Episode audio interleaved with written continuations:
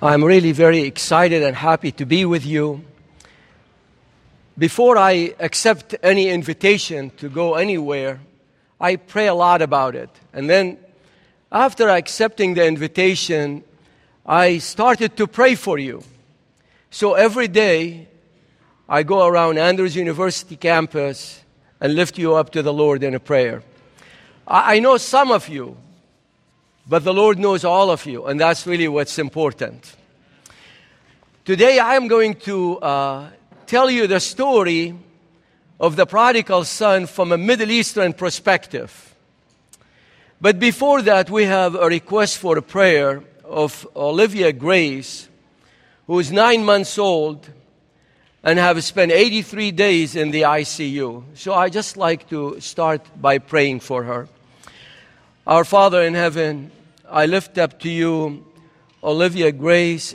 Lord, um, I really don't know the situation. I don't know the details of the nature of her illness. But I know you are a great physician, a great doctor.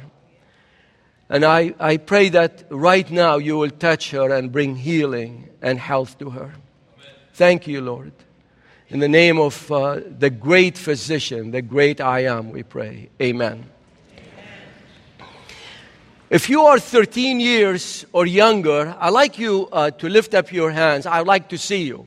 All right. I'm going to uh, tell the story of the prodigal son. And there are two questions I'd like you to answer. And if you get the right answer today, only today, you could get two pieces of dessert at lunch. and if your mom and dad are against it, just tell them that I said it's okay for today. First, why did the father run in the story? Why did the father run? And number two, what do the sandals in the story represent? Many, many years ago, in Pittsburgh, Pennsylvania, the dean of a seminary came to a professor by the name of Kenneth Bailey and asked him to preach on the story of the prodigal son. He read the story in preparation to write the sermon. And for the first time in his life, he asked the question when do you get the inheritance? He said, Well, the young man in the story asked for the inheritance before the death of his father. He said, That doesn't happen here in this country. He said, Maybe it's different in the Middle East. So he went to the library researching the subject. He couldn't find anything written on it. He preached the sermon to the best he could. But then after that, he asked for four weeks sabbatical to go to the Middle East to investigate the story of the prodigal son. The four weeks ended up being 40 years. He went from Turkey to Sudan, from Iran to Morocco. He went to the remote villages because life in these villages today is almost the same as it was at the time of Christ. He will go to these villages and will open the Bible, will read the story from Luke 15, and ask the question Have this ever happened in your village? Let's pray. Our Father in heaven, I know you are here in this place because you have promised if there are two or three gathered in your name, you will be with them. What a privilege, what an honor that the King of the entire universe is here with us today. We love you. And today I pray that you will speak through me, that you will anoint me, especially as I attempt to tell this old, old story in a new light. Lord, I pray that it will thrill our hearts and will tell us about how wonderful, loving, and gracious God you are. In Jesus' name, amen. Had any one of you here ever run away from home? Let me see your hands. I see several hands. How many of you have thought about running away from home, but you were too chicken to try it? A lot of people.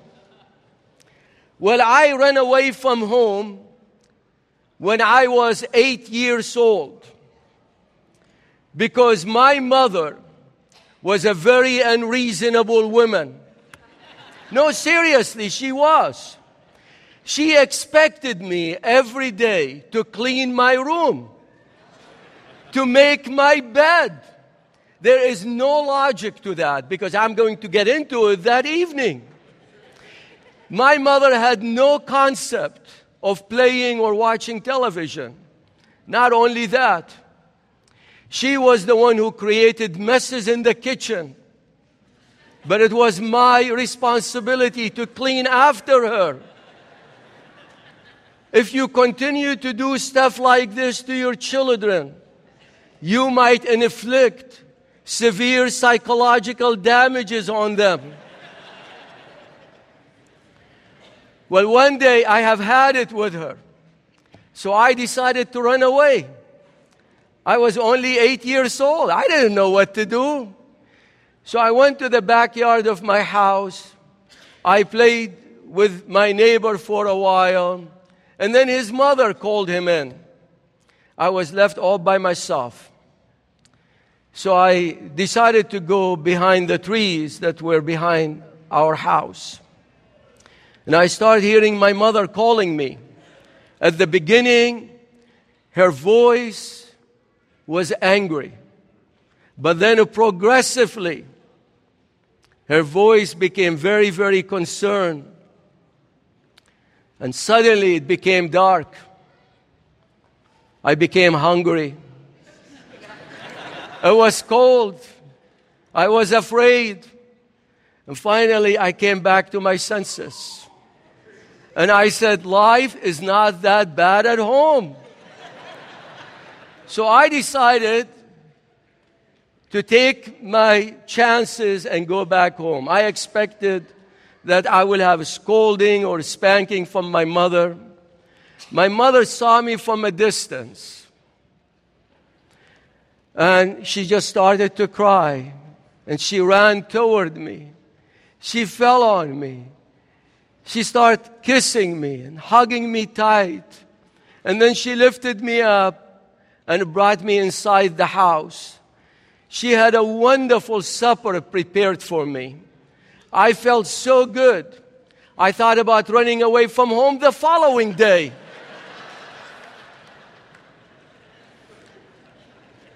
the idea of running away from home is not a new one.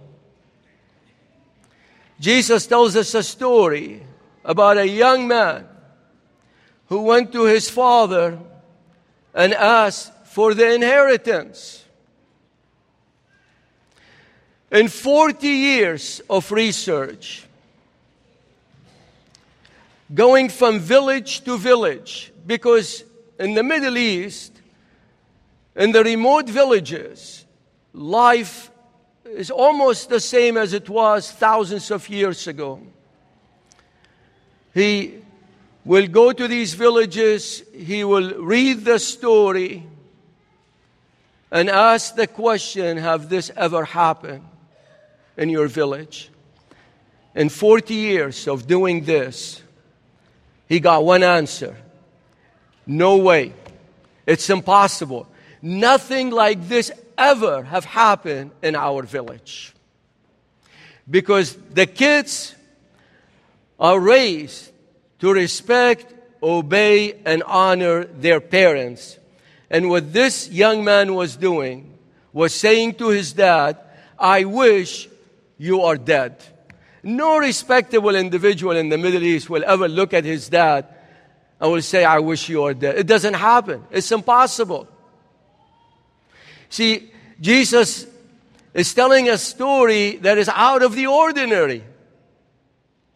In fact, Kenneth Bailey makes the observation that many of the stories of Jesus have a different twist that the original audience thought it should be. Like, for instance, the story of the Good Samaritan. Who is the hero of that story? The enemy. They expected that Jesus will make the Levi or the priest the hero of the story. Jesus offset the equilibrium and makes the Samaritan the enemy, the hero of the story. And here he is telling a story that does not happen because he wants to illustrate a point by going to the extremes.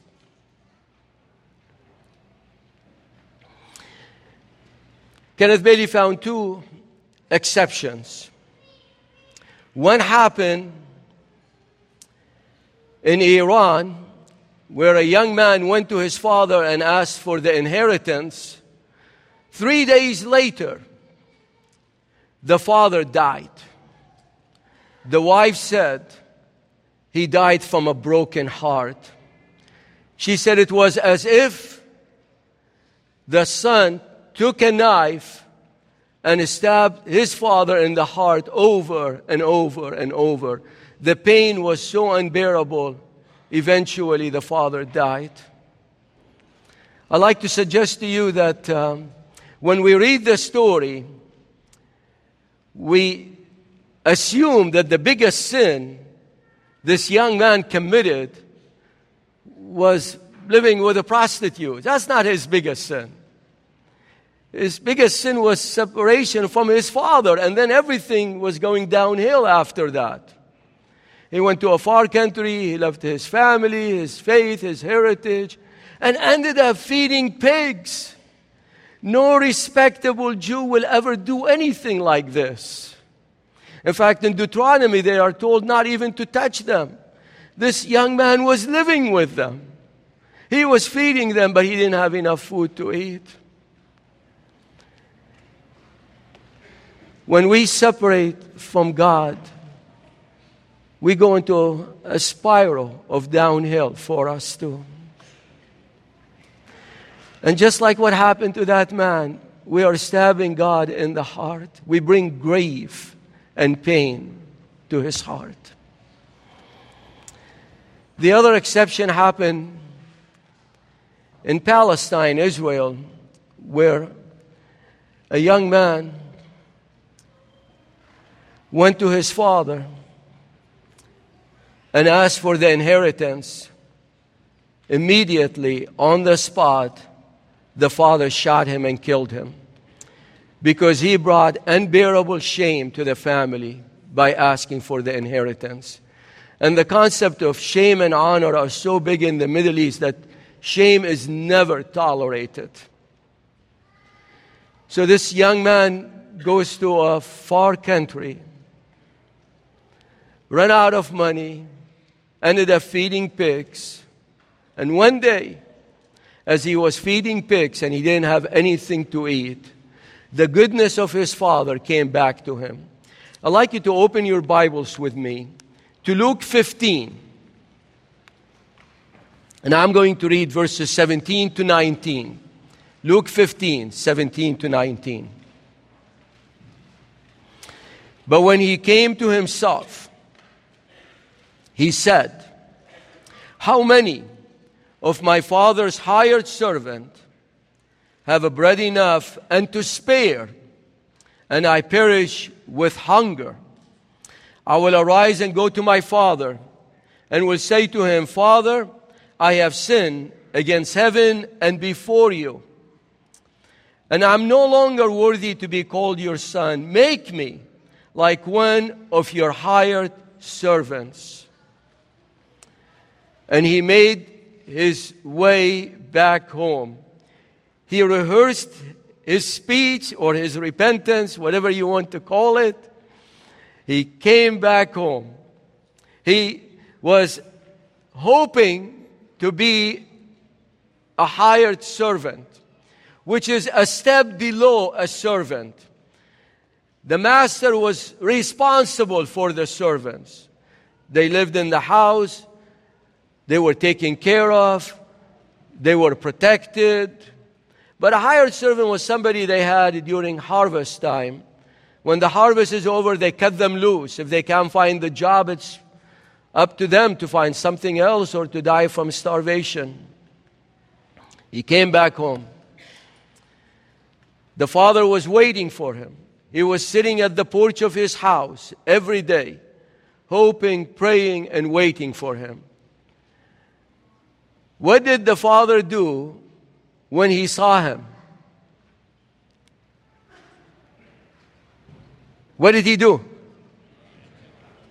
He ran. Why did he run? Now you say he missed him, he loved him, he was anxious to see him, but there is more to it than that. But before I tell you why he ran, I have to tell you that elderly men in the Middle East don't run. It's against their dignity and will bring shame to the family. In the Bekaa Valley in Lebanon in 1976, not long ago, 30 years ago, there was a celebration in a village, in a valley, surrounded by mountains. And cars were parked on these hills around the village.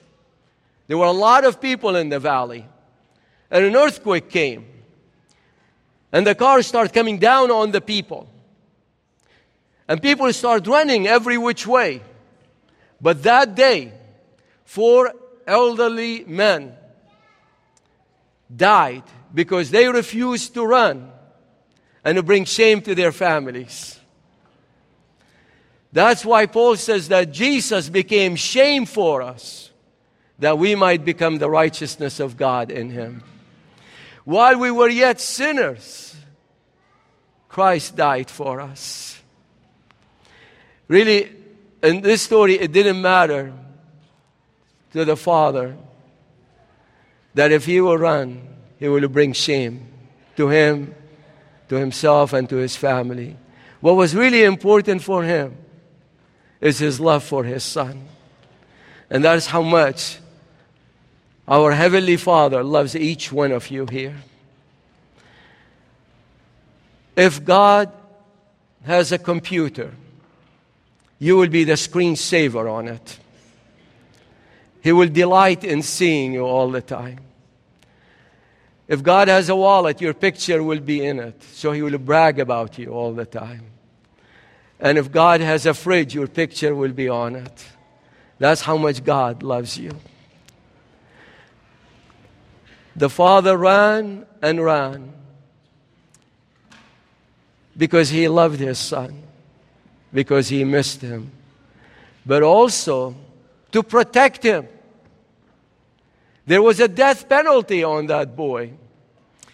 There is a text in Deuteronomy that help us to understand the culture at that time. Open with me to Deuteronomy 21, 18 to 21. Easy to remember. This text, I went to the internet last week and I Googled sermons on Deuteronomy 21, 18 to 21. There were only three, and none of them have anything to do with this text. They have something to do with how to raise our children. How many of you have had children who disobeyed you? Let me see your hands, please didn't do what you asked them to do. All right, listen to the text. If a man has a stubborn and rebellious son who will not obey the voice of his father or the voice of his mother, and who, when they have chastised him, will not heed them, then his father and his mother shall take hold of him and bring him to the elders of his city, to the gate of his city. And they shall say to the elders of his city, This son of ours would not obey our voices. He's a glutton and a drunkard. What are they supposed to do to him? Stone him, exactly. Then all of the men of his city shall stone him to death with stones, So you shall put away the evil from among you, and all Israel shall hear and fear. There was a death penalty on this boy. And the father ran and ran to protect him, to make sure he will be the first one to get to him. In the neighborhood where I grew up in, in Nineveh, there was a young girl who went to the University of Mosul and she fell in love with a classmate. They start dating each other, and over the years, they start talking about getting married. And one day, she went to her father and asked for his blessings on this impending marriage. The father did not think that this young man was suited for his daughter. So he said no. They tried to talk him out of it the mother, the sister, she tried everything, but he would not change his mind. But the young lady decided she will marry him anyway. She married this young man. She moved out of that area. And uh, 10 years later, she felt homesick. So she decided to come home, especially to see her mother and her sister. She was sitting in the living room visiting with the two of them that evening. When the father came home, he saw his daughter sitting in his living room. He was enraged that she disobeyed him. All of that anger came back to him. He went to the bedroom, got his gun, came and shot her and killed her. That should not be a surprise because here in this country, three, four years ago in Phoenix, Arizona, a family from the Middle East, the father thought that his daughter had become too westernized. He took his truck, ran over her, and killed her. That's why the father ran. He fell on the boy, hugged him, and kissed him. In fact, the Greek says he kissed him much. He kissed him over and over and over. He was really deeply in love with him. And the first thing he did was he put a rope on him, which was and still is a sign of pardon, a sign of forgiveness that whatever you have done is all gone, is forgiven. You don't have to worry about the past. That's really the way God deals with us. Maybe some of you have had a spiritual failure in your life. Whether it's big or small, it doesn't matter. I want you to know the minute you come to Jesus, He will put His robe on you. He will love you. He will hug you. He will kiss you. That's how much you mean to Him. God is crazy about you. God is deeply in love with you. And this is what really the story is about. The story is not about a son who disobeyed, but about a father who is filled with a miracle of grace and love. There's always room in the heart of God for every one of us. I met Larry a few years ago. He was very, very well built. He had tattoos all over him. Uh, the back of his hands. I never have seen tattoos here, but he had them. His chin, back of his head, his legs, arms. He said he wanted to put it on his face, but he ran out of money. He spent $50,000 on this. I said, You got lucky uh, that you ran out of money. There is no way you could get it out of your face. Well, in the course of the conversation, he told me he was the head deacons of his church. And the judgmental side in me came out. I stood up and I went as far away from him as I could. I said, What kind of a church made you the head deacons? If you come to our church, we will be debating whether to accept you as a member or not. He said he grew up in the church. He went to elementary school, academy, college. But something happened in college he didn't like, so he left college. He left God, he left the church, and ended up joining Hell's Angels. And for 15 years, he traveled with them all over the country, terrorizing people, dealing with drugs, stealing, going from jail to jail. But during that time, his mother woke up at 5 o'clock in the morning and prayed for him. She claimed promises from the Bible on his behalf. I talked to her that day. She said, I didn't know whether he was dead or alive. I didn't know whether he was in jail or out of jail, but I kept clinging to hope that God will bring my son back home. Imagine the pain this woman went through for 15 years. 15 years later, he got tired of this kind of life. So he left Hells Angels. He moved to San Francisco. He got a job. He rented an apartment. A girlfriend moved in with him. But his addiction to drugs were so strong. He stole from his boss to buy some drugs. He was caught. He was fired. He ran out of money. He was kicked out of the apartment. The girlfriend left him, and he ended up being homeless on the street of San Francisco. He lived in the same spot for weeks, progressively becoming very, very depressed. He looked awful. He smelled terrible. And one day, out of just sheer desperation he was in the depth of despair. He decided to end his life. So he took a gun and pointed to his head. And just about he was ready to pull the trigger, he heard a voice from heaven saying, Go to church. He have not been to church for 15 years. He ignored the voice. He doesn't want anything to do with God. He pointed the gun to his head, and just about he was ready to pull the trigger, he heard the voice again saying, Go to church.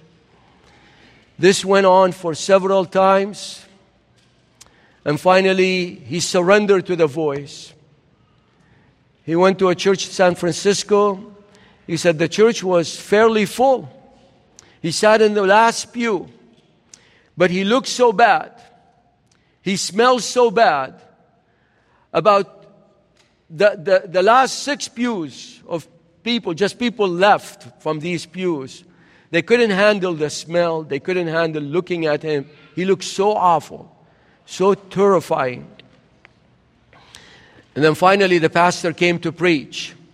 He put his notes and his Bible on the pulpit, and he looked at the congregation and he spotted him in the back, so he went like this. And he stared at him. And then he went back again to try to preach. But he couldn't. So he went back again looking at him. And then he walked all the way to the back of the church, fell on this man, hugged him, and kissed him. It was his roommate from college days. Here's what happened one month earlier. The pastor and his wife, who lived in San Francisco, had some friends who wanted to go to Yosemite. So they called and asked if they could spend the night with them. All four of them went to the same college. After they ate supper, they took the annual from college days and they were reminiscing. They were looking through the pages. And one of these pages was the picture of Larry. So the pastor's wife said to her husband, Hey, this is your roommate. I wonder what happened to him. And then they recalled the story of what happened to him. And the pastor's wife said, I really feel convicted that we need to just drop everything, kneel down, and pray for him. So they prayed for him. The following day, the friends left. The pastor looked at his wife. He said, I could not sleep last night. I was thinking about Larry. And this is what God told me to do. We need to pray for him every day till we meet him again. We might never meet him again, but we are going to pray for him. A month later, he showed up in church. Friends, because we have a God who answers our prayers. When that woman was praying, God was with her. And God was with her son. When this pastor was praying, God was with him and his wife. We have a God who cares about us. He cares about the prodigals. My vision for our church is that every mom and dad will be praying for their children. Whether they are in the church, in the Lord, or outside, it doesn't matter. They need God's protection and covering on them. My vision for our church is that every church will be loving and accepting of them. You know, we could have great buildings, great people, great resources, great schools, institutions, but if prodigals are not coming to the Lord, it's not the church. The church is the hope of the world because Jesus is the hope of the world because Jesus gave a better life. That's what we are offering to people. We're offering them love and acceptance and grace from our Heavenly Father. My prayer is every church will be loving and accepting. Whether people are looking great or looking terrible, it doesn't matter. You know, to God, it doesn't matter about your history. What to Him matters is your future. That's what it's all about. The story is dubbed as the story of the prodigal son. It's the story of the loving father who goes out of his way to show grace and mercy to his son, to tell us he shows grace and mercy to all of us story is full of contrast. The son rebelled, deserved to die. The father put the rope on him to save him, to declare him righteous, to say, He's mine, nobody can touch him. The son wasted his money. The father gave him a ring to restore authority and wealth to him. He said, You lost everything, but a new wealth is given to you. Some of you might have had terrible losses. God has something better for you. And then the son, in his rehearsed speech, said, Make me like one of your hired servants. The father put sandals on him because that is the symbol of sonship, S O N, sonship. He said, I don't want you to be my uh, servant or hired servant or slave. I want you to be my son again. He restored him fully to his position. You know, some of you might say, I, am not worthy. Well, of course you are not worthy. It's not about you, not, not about me. None of us here is worthy in the sight of God. But we are worthy in Christ. And then, what was the last thing the father did? Does anybody remember? The fatted calf. The fatted calf was reserved for three occasions. Only three a birth of a child, a wedding, and a big business transaction. Which one of these is in the story? It, it is really, ultimately, it is the birth of a child. Twice. Verse 24 of Luke 15. It says, For this my son was dead and is alive again. He was lost and is found. And they began to be merry. And verse 32, it was right that we should make merry and be glad, for your brother was dead and is alive again. He was lost and is found. We have a celebration of a birth of a child. And you know what's amazing to me about this? God the Father, God the Son, God the Holy Spirit, all of the angels are celebrating. Have you ever thought about it? When you came to Jesus, there was that big of a celebration. All of the angels were singing, and the Father, the Son, and the Holy Spirit were rejoicing over you. In, Zephaniah chapter 3, it says, God sings over you. When the son came back home, he was treated as if he never rebelled.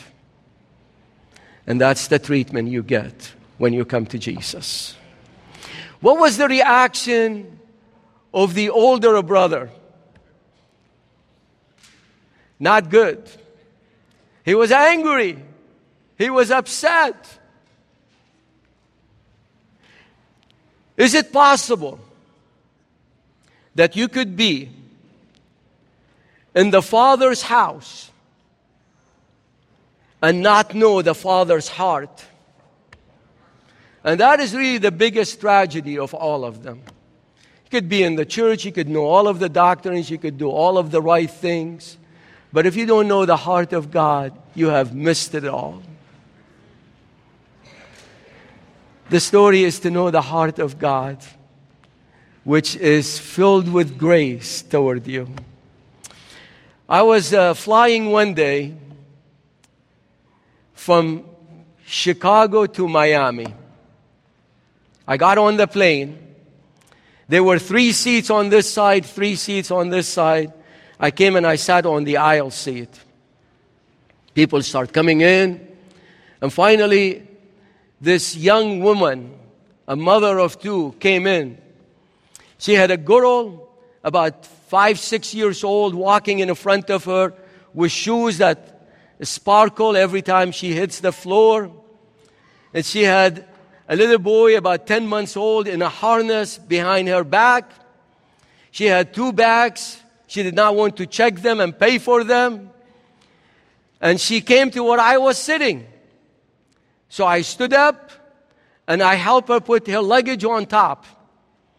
And she went and sat by the uh, window seat and she flipped this boy from in a harness behind her and now she's holding him in, in, her, in her arms. And the little girl sat next to me. Few minutes later, the plane took off.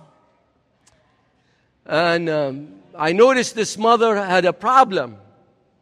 The minute she was paying attention to the little girl, the little boy got fussy. She paid attention to the little boy, the girl got upset. She wanted to have the attention. So I offered my services. I, I, I said to her, Would you like me to read for your daughter? Oh, she said, Please. She gave me a bunch of children books, and I started to read for this little girl. Everything was fine till we got within about half an hour of Miami. And the most violent thunderstorm to hit planet Earth since the flood came that day was only second in magnitude. And the plane started going every which way up, down, sideways. And about five minutes into this turbulence, this little girl next to me started to scream. And then the individual in front of her started to scream. And then the individual behind us. And in less than two minutes, the whole plane is screaming. And if you are asking about me, of course I have to join in with the rest of them. you might think I am an old man because of my hair. I want to tell you, I had shiny black hair that day. because of the turbulence, turned immediately into white. Well, this went on for about another 15 minutes or so. It was a horrific experience, a terrible experience. Well, finally, we landed in Miami. I am here. I am the proof. And everyone on that plane gave their hearts to Jesus, at least for five minutes, and then reverted back to their old ways. Well, I, I looked at this woman and I said to her, Look, you take care of your children, I will take care of your luggage for you. I'd like you to picture what happened.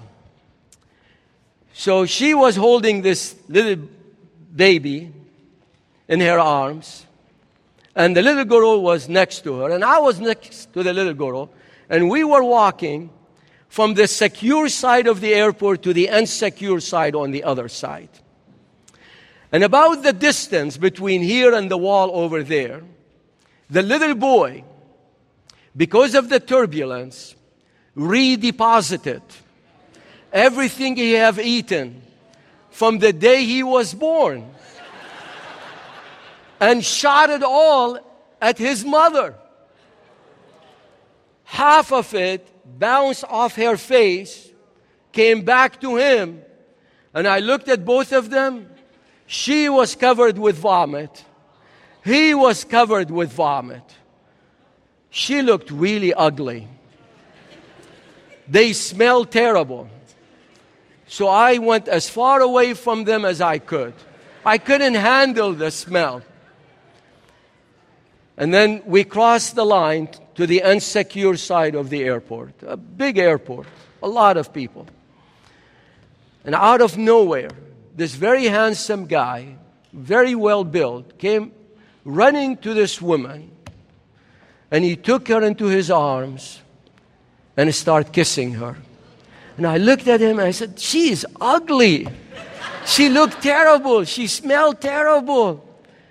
But it didn't matter to him because he was in love.